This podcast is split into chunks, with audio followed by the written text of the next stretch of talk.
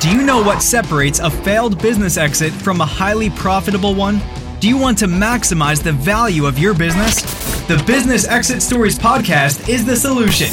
Through a collection of stories told by the business intermediaries who facilitate those transactions, you'll receive the key takeaways from successful and, yes, some not so successful business exits. Now is the time to begin to position your business for an exit by implementing key strategies designed to maximize your enterprise value and help you achieve an exceptionally profitable exit. Today we have with us Dave Marks. Dave is a buy-side M&A advisor. Most of the M&A advisors that are guests on this podcast are sell-side advisors. Being on the buy side, Dave brings a different perspective to his transactional stories that he shares with us today. In his first story, Dave tells how a founder who was selling his business had the absolute criteria that he did not want to work in the business after it was sold. He was simply burned out and wanted to move on. So what do you think happened? And what should you prepare for when you sell your business? That's right. The unexpected always happens. Listen to how this particular issue was resolved that benefited everyone in this transaction. In his next story, Dave talks about how important the deal terms that are outlined in a letter of intent are, and if a key deal point is included, it may end up saving your deal if you get it right. And if you don't, it may derail your deal completely. In the story that Dave shares with us today, he discusses how this deal got derailed. Listen and learn from his transaction so you don't have to make the same mistake. It just may save your deal at some time in the future. Dave then shares what not to do when you have a buyer at the closing table that has made you a good offer. Too often, entrepreneurs get greedy and try to squeeze just a little bit more out of a deal. If you do this, you're really playing a game of chicken, and sometimes, if you aren't careful, you can lose this game of chicken. Listen to what happened when an electronics manufacturer played this game of chicken. Finally, listen to the logic of why business owners insist that their business is worth a lot more than all of the offers that they are presented. There is an accounting term called sunk cost that these sellers simply don't understand sometimes. After you listen to this episode, you should understand this concept of sunk cost, and if you do, it will help you position your business for a successful exit in the future. This is Marvin L. Storm with the Business Exit Stories podcast. Today we're here with Dave Marks. Dave, would you take a few minutes and share a little bit about your background, where you're located, and a little bit about your company before we get wrapped up and involved in our storytelling today on the podcast? Sure. Thank you, Marvin. Appreciate the opportunity to be here. I'm in Cincinnati, Ohio. I'm the founder and managing principal of Front Runner Consulting. Come this November, will be my lucky 13th year in business. And what I do, I provide two levels of service. One as an executive recruiter, the other one as a merger and acquisition intermediary matching buyers and sellers of companies. All right. Well, that is an interesting combination of skills there. We'll probably talk a little bit about that because I think some of the stories you're going to share about some transactions you've been involved in actually involve some situations where you do use your executive recruiting skills in these transactions that you've been able to steer through. Let me ask you one other question before we get started here. You represent buyers versus sellers in most situations. Is that correct? Yes. Okay, because most of the advisors and M&A specialists and investment bankers, or in some cases attorneys, actually represent the sell side. And so this is a little bit different orientation today as we talk to Dave. We'll be talking a little bit about a perspective that he brings to the table that is more on the buyer side. So I want the audience out there to take particular note, uh, since you'll all be sellers, that you really kind of need to know what is going on on the other side of the table with your buyer. So with that in mind, let's jump into some of the transactions you've been involved in. And why don't you share one that had some specific challenges as you brought this deal to the closing table? Sure. Well, the first situation we can talk about was working with an owner of a metal fabrication company up in the Detroit area. He was looking to sell the business. He was at retirement age. the opportunity came to me from an executive that wanted to run the company at close. So it addressed the owner's need of finding somebody to run the business, presented that opportunity to ownership, to um, a, a, strategic buyer that I was working with. They engaged in the opportunity, and throughout the whole process, things were moving along pretty well. took a little more than half a year to get the deal closed.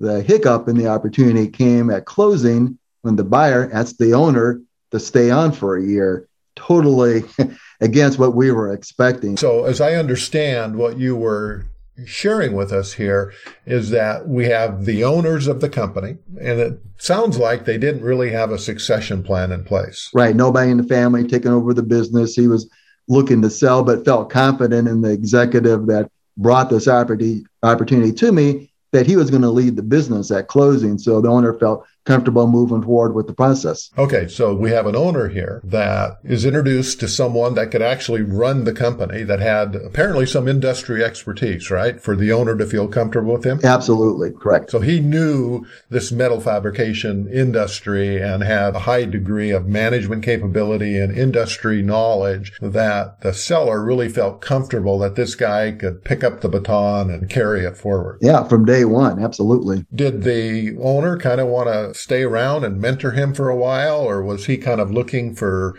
an exit to go lay on the beach someplace and take it easy? He wanted to sell popcorn on the beach at closing, so he wanted to wanted to, to move on. So he had no desire to to stay on. The gentleman that I brought to lead the company, he had run a business that was ten times the size, so he was well versed in in leading the company, which gave the owner the confidence to move forward and the opportunity with the buyer that I identified. So we have some expectations here. We have expectations by the seller that we have a buyer that had the financial wherewithal to acquire the business, a management person, executive that was going to run the business. And he was looking forward to exiting the business and stepping away almost immediately after the closing. And that was the expectation all along. And what changed all of a sudden that there was change in these expectations? Well, I don't necessarily know if it was a change as much as the discussions between the seller and the buyer focused more on the company at the sale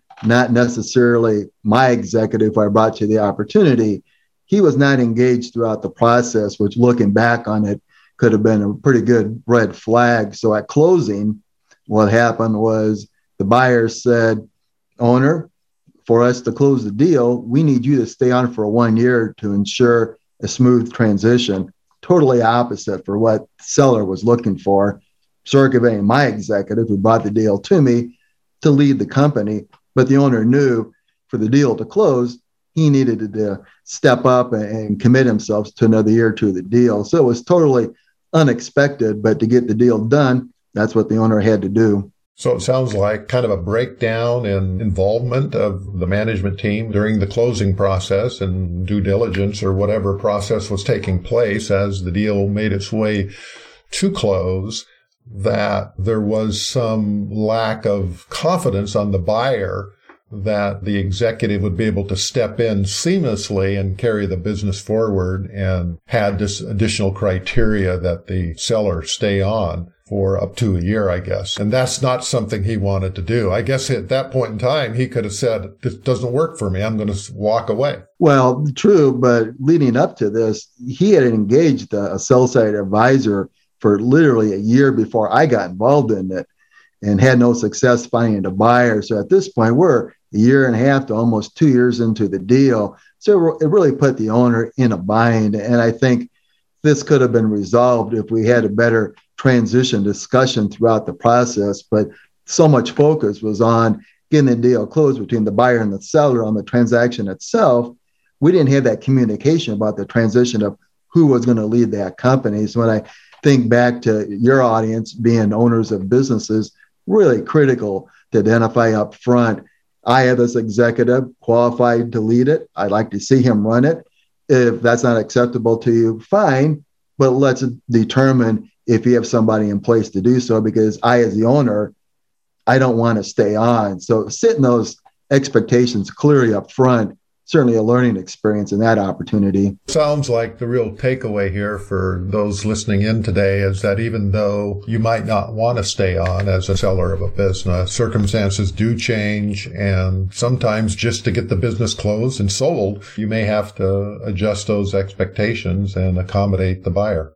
Absolutely. That, that's what he did. It wasn't his first uh, choice, but considering the time that he was trying to sell the business, it was a good offer, what he was looking for. And end of the day, he took the offer, but stayed on for that year. So, just out of curiosity, do you know if he was compensated or how he was compensated for staying on? Well, I have an agreement in, in these kinds of opportunities where if that executive circumvented from running the business because he brought me that opportunity, he wasn't being paid by either the buyer or the seller. So, what I did was evenly split the buy side finder's fee I got from the buyer so that he equally was compensated in the opportunity because I'm always a big believer that half of something's a whole lot better than all of nothing. So we both benefited from the opportunity. So really, in this situation, I guess owners and sellers of businesses really need to just be aware that these things that come up at the last minute that even though it may be something that you personally don't want to do, you kind of have to buck up and accommodate the buyer to make sure that the deal closes. Right. So that, that's a great insight there. I appreciate you sharing that with us here today. So why don't we talk about another transaction that you've been involved in from your perspective as a representing the buyer. So give us another transactional story that works well to illustrate some of these takeaways that you'll share with us later. Well, sure. Uh, another example I can think about is in the payment processing space. The uh, management team of this company came to me saying that ownership wanted to sell the business, but they wanted the management team to stay on. So it's a true management buyout opportunity and in the industry that they're in, in payment processing, the challenge we all knew right up front was 20% of their business is in what's called adult themed business. So, right off the bat, that's going to shrink the audience of potential buyers. Not something that private equity would normally like because their general partners, the funders of these opportunities, want cleaner types of situations. So let me just ask a question here for our audience's benefit. A private equity buyer, generally you have general partners or limited partners that bring capital to the table and they invest it in a fund that the general partners will deploy.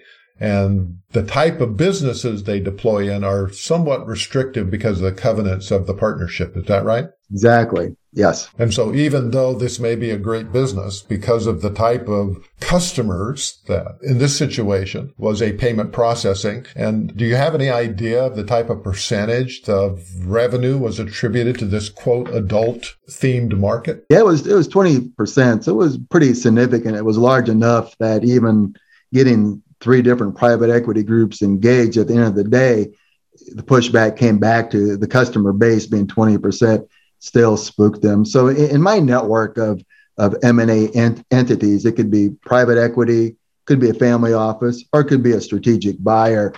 And in a management buyout opportunity, when you're working with the top executives in a business, a lot of times going to a strategic's not advisable because a lot of times they'll just roll up that business into the company and employ their existing management team. So I can circumvent the existing management team in that type of a situation. So I try to stay away from that.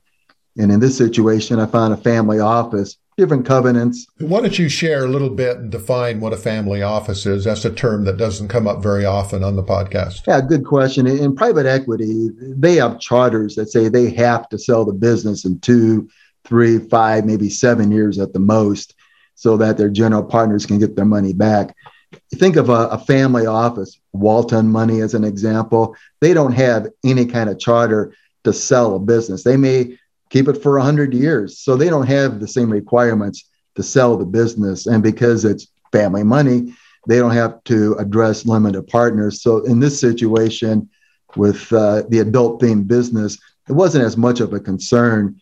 The, the challenge was because this family office had not invested in that industry, the management team wasn't real eager to engage in the opportunity, but the family office engaged an operating partner from that industry who actually knew the president of the company for sale. So great synergy gave the confidence of the management team to move forward. And what was nice from the management perspective was ownership gave full control to the management team to run the process. They said, You run with it. You guys are versed in this. They've done acquisitions for this company. So they gave them 100% control. Just bring us in as owners when you get an offer. So that was great flexibility for the management team to work with and the buyer that I brought to the opportunity. So was he relatively stable earnings or was it a growing or expanding business? What was the revenue flow like? Well, they were doing great. This was during the, the COVID shutdown from, from last year. And when we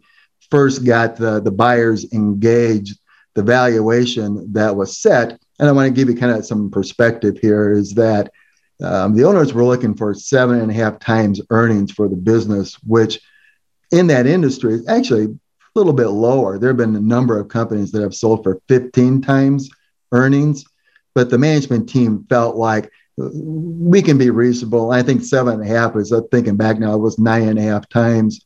But the premise was owners had a good expectation of, of selling the business. And in just the 90 days from when I got the business engaged till we got to an offer, the company's revenue and earnings had increased so much that it dramatically increased the valuation of the business, which was the challenge in this opportunity.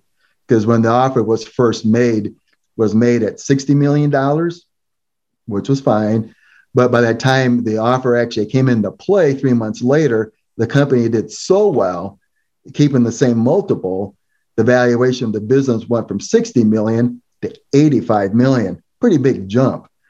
The the sad part to me was when ownership came back and said, "Well, listen, your 60 million was was fair 3 months ago, but here we are 3 months later doing so much better.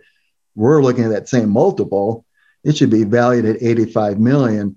The counter offer from my buyer went from 60 million to 62 which obviously to the owners was not acceptable. So that opportunity fell through concurrent to that, throughout this whole discussion, so strategic was courting this business.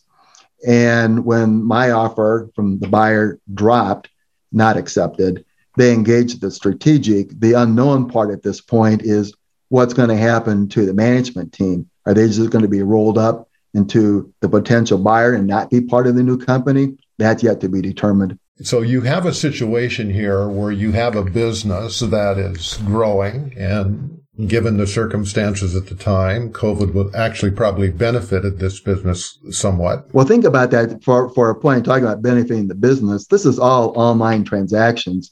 You have people at home buying things online, whether it was for traditional consumer products, e-commerce, or even adult theme. But COVID actually helped that company grow so much in that time frame. It really adjusted the valuation of the business positively.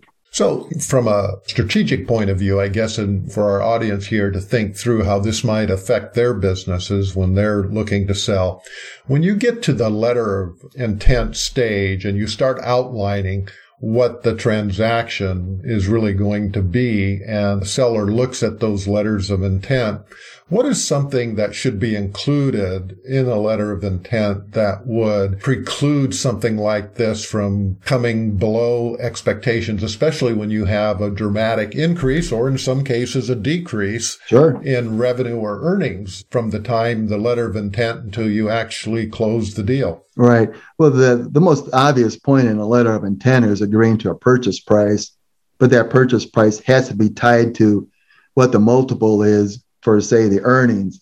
In this case, it was nine and a half times earnings. So, what should have been done at the very beginning is ownership says to the potential buyer, okay, if we grow that much more over time, keeping the multiple the same, we should be rewarded for that increased revenue. And conversely, you know, if sales drop during that time from LOI to close, whether it's 60 days, 90 days, half a year, or a year, that revenue decreases, but you're still keeping that multiple the same. And in this situation, I had coached the, the buyer quite in a detailed analysis, keeping the multiple the same. That valuation needed to be at 85 million, and when it didn't, totally understand why the why the owners rejected the offer. But that's something ownership really has to adhere to is accept from the buyer, we continue to grow. We need to be compensated for that lockstep with that growth, but also accept the downturn if sales were to decrease between LOI and closing. So I guess the takeaway then, if we were going to look at how that would affect a, a, sale is that you need to make sure that LOI is tied to a multiple up or down tied to revenues or profitability. Correct. And that the price would be adjusted so it's not a surprise to anybody. Right. Uh, as revenues increase or decrease, that floating, the closing price is going to just be tied into a multiple versus a static price. And that's kind of where it went sideways here. Yeah. And it should be a reasonable expectation. I mean, if, if on, you know, day one, you get the LOI done and six months later, the company hasn't grown, well, the buyers aren't happy with that. They expect it to grow. So it should not be a surprise that they have to pay a little bit more for it. But everybody has to be on that same page, keeping the multiple the same to pay accordingly for that expected growth. All right. That's good. Well, Dave, let's move on to a transaction that may have had a little bit different outcome. And let's dig into some of those takeaways that you're sharing with us here today from a buy side that you're representing buyers is a little bit different of an orientation. So share another transaction with us, if you would. Sure. We have one that's going on right now where I've got, again, an acquisition executive that found a company for sale. He's brought that opportunity to me. And, and again, the owner and his wife looking to sell the business, founders of the company. They've had it for over 20 years, perfectly aligned with my, with what my executive does in the electronic manufacturing service sector. Picture like printed circuit boards, components that go into electronics and machinery, automobiles, aircraft, and so on. So same situation. They want to sell, move on, take care of their life something somewhere else, but not in this business. So I found a buyer that not only was willing to pay the multiple, but did something really unusual that you don't see. And this company had a great last 12 months of revenue and earnings. They made about two million in in uh, EBITDA profit. The challenge was a year earlier they're at break even. Two years ago they were about a million in the hole. And normally any buyer is going to look at trailing three years of earnings to value the business to make an offer. In this situation, the owners were looking for a multiple based on the last 12 months, their best year in three years.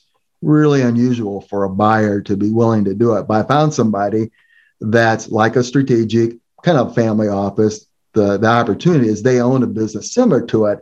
So there's good synergies in, in the business, willing to go ahead and meet that multiple, the valuation, what the business was, not looking at the two to three years back on the opportunity. Great discussions where we're at the LOI stage.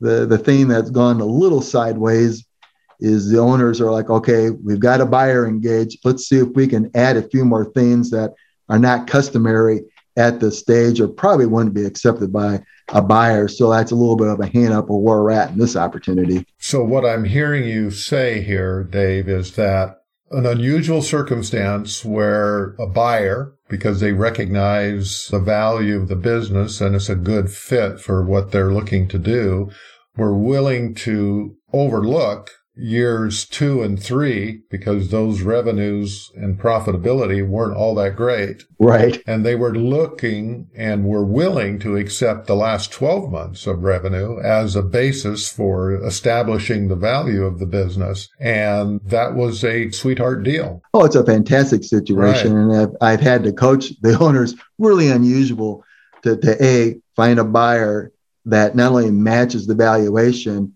and discounts the previous two years. But the other challenge in this business is their top three customers comprise 70% of their revenue.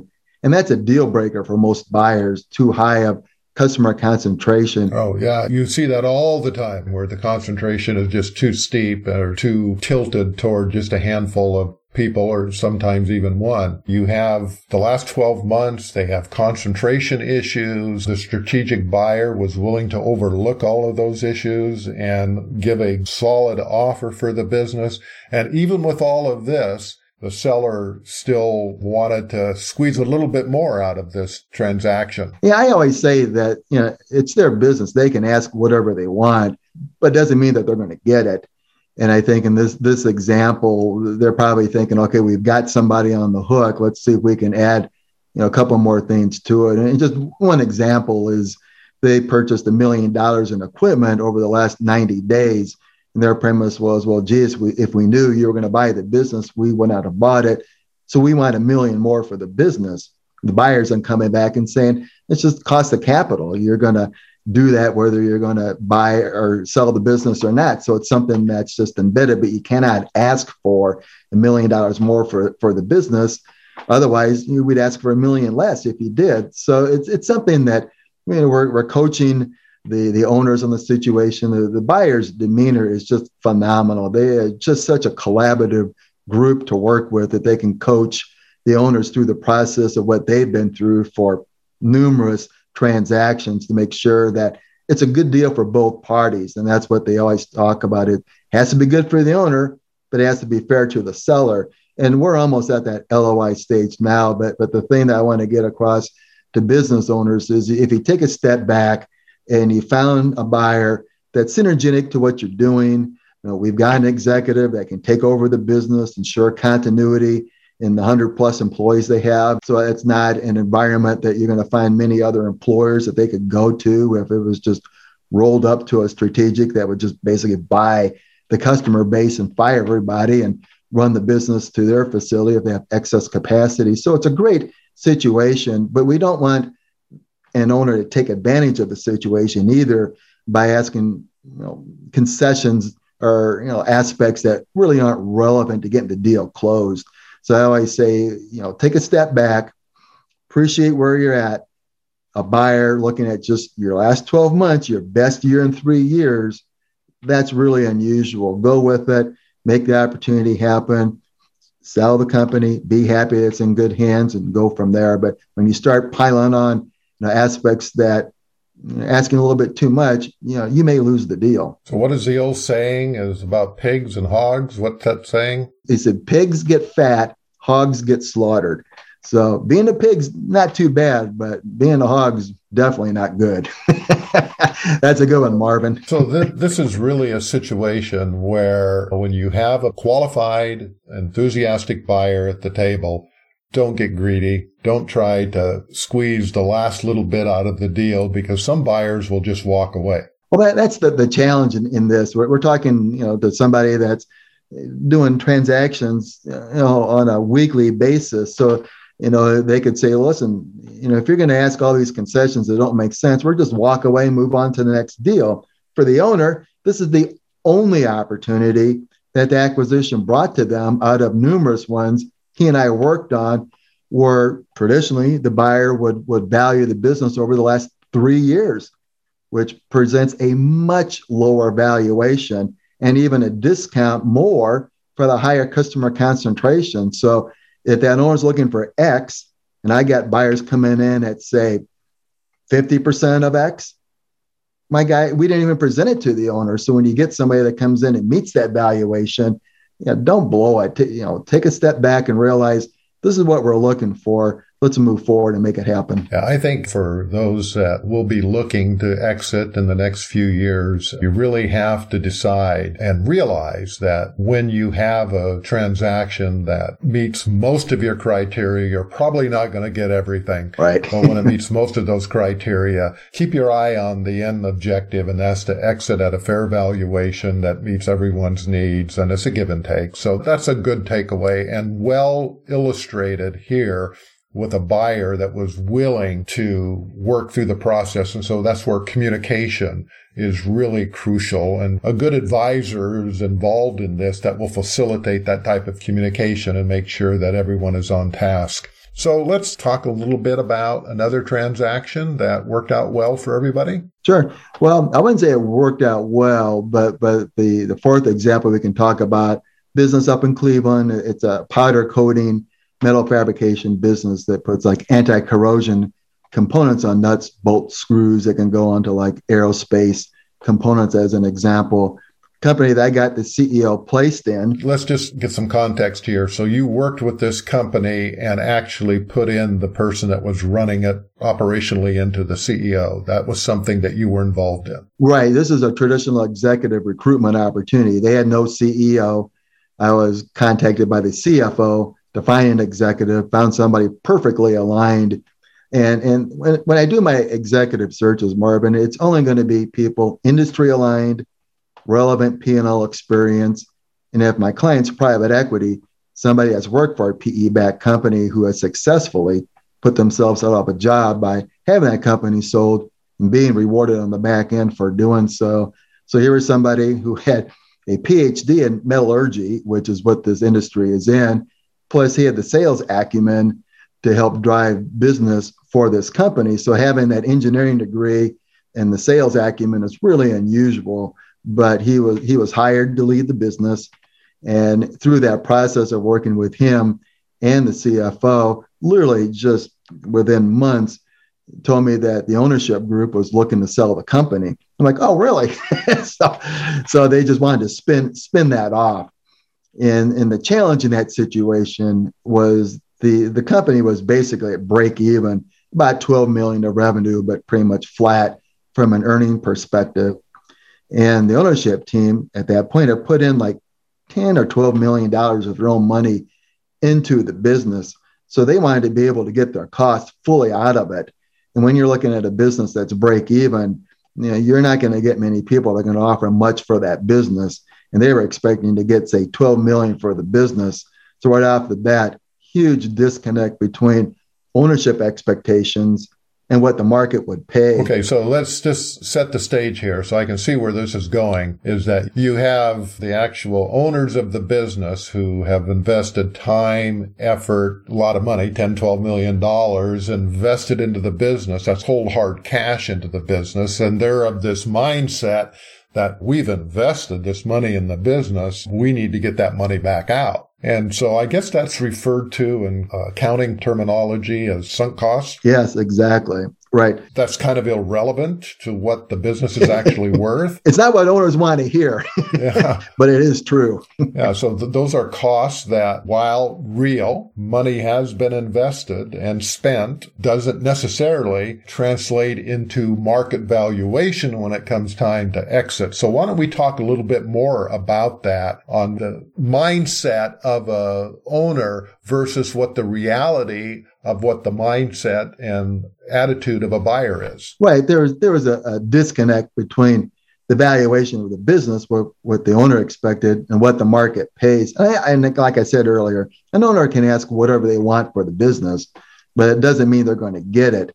And in this example, they had even engaged an investment banker to value the business. And when the results came back much lower than what they were expecting, they didn't even take that advice. So it was a, a, situation where, you know, you have to be realistic and understand that if your company is not generating profits, you're not going to get a lot for the business. And it, it, it, you know, I hate to say it, it doesn't matter what you put into the business, whether it's a dollar or a million or a hundred million. If you're not generating profits, you're not going to get that money back. And I think it would have been helpful if they understood similar businesses that have sold You know, what was the revenue? What was the earnings? What was the multiple it sold for? So it gave them some relevance in the marketplace for what a business goes for.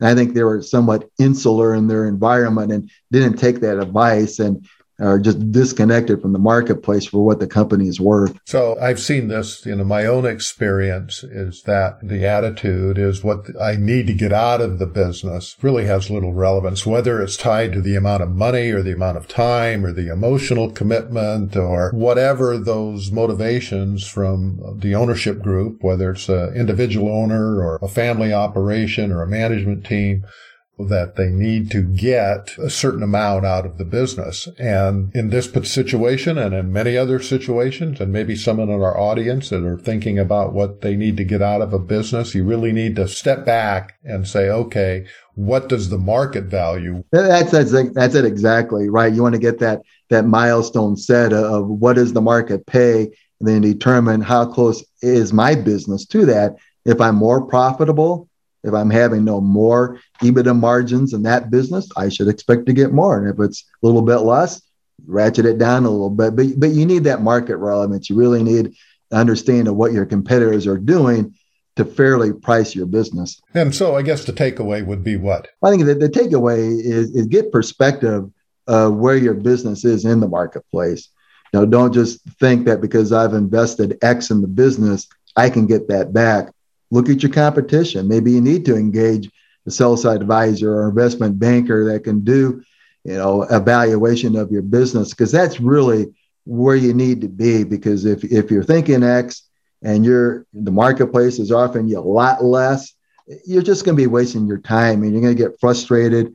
And you know you have better things to do with your business than try to waste time with with buyers that are not going to offer you what you're expecting. If you go in up front, clear expectations of what your business is worth, you're going to be in line with the marketplace and you're going to be more successful finding a buyer who meets.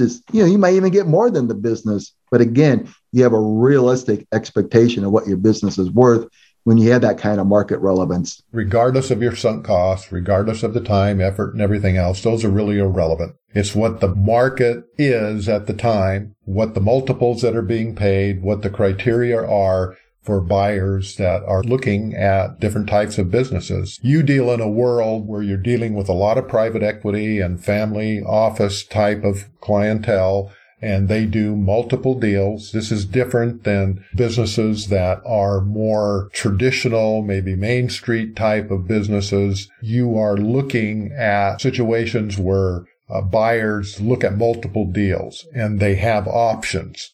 They don't have to take a look at this specific deal and they don't have to make this deal. They can just move on to the next one. Yeah, I mean, that's, that's a perfect point. When you're looking whether it's a strategic buyer or private equity or family office, they're doing transactions all the time. They know where the valuations are in the marketplace. You're the owner, you're head down running the business. So you're not out there, you know, looking at other companies for sale. So your perspective is just what's in your own personal universe so when you get out there and you try to sell your business on your own, as an example, sometimes you may have that disconnect, and it's just because you don't know. And, and it's not necessarily bad. It's just that you don't have that relevance to what the marketplace has versus whoever your buyer is private equity, family office, strategic buyers. They're doing this on a daily basis. They know what the company is worth and they can tell you pretty quickly. There's a disconnect, like you said, they're going to move on to the next opportunity. So having that true knowledge of what your company's worth gives you that higher probability of success finding that buyer to get you to that next step of selling your business at a price that you think you deserve that's equal to what the market will bear at that time. Well, these have been great takeaways here today. Some interesting stories from a little bit different orientation than we traditionally get. I mean, you're representing buyers most of the advisors that we've had on, as I mentioned earlier in the podcast, are on the sell side. You're on the buy side representing buyers. So you have this different orientation of coming to the table. If you could give one nugget for the sellers out there that are looking to position their companies for a successful and profitable exit, what would be one nugget you could give to our audience here today that they might want to keep in mind? Yeah, I think it's having a clear understanding of the value of your business. Again, what does the market bear? You, you may think your business is worth 20 times earnings, and you get into negotiations and you're hearing time and time again from buyers, your company's worth 5x five and a half X, four and a half X, you begin to realize yeah, I'm just not realistic to where I am.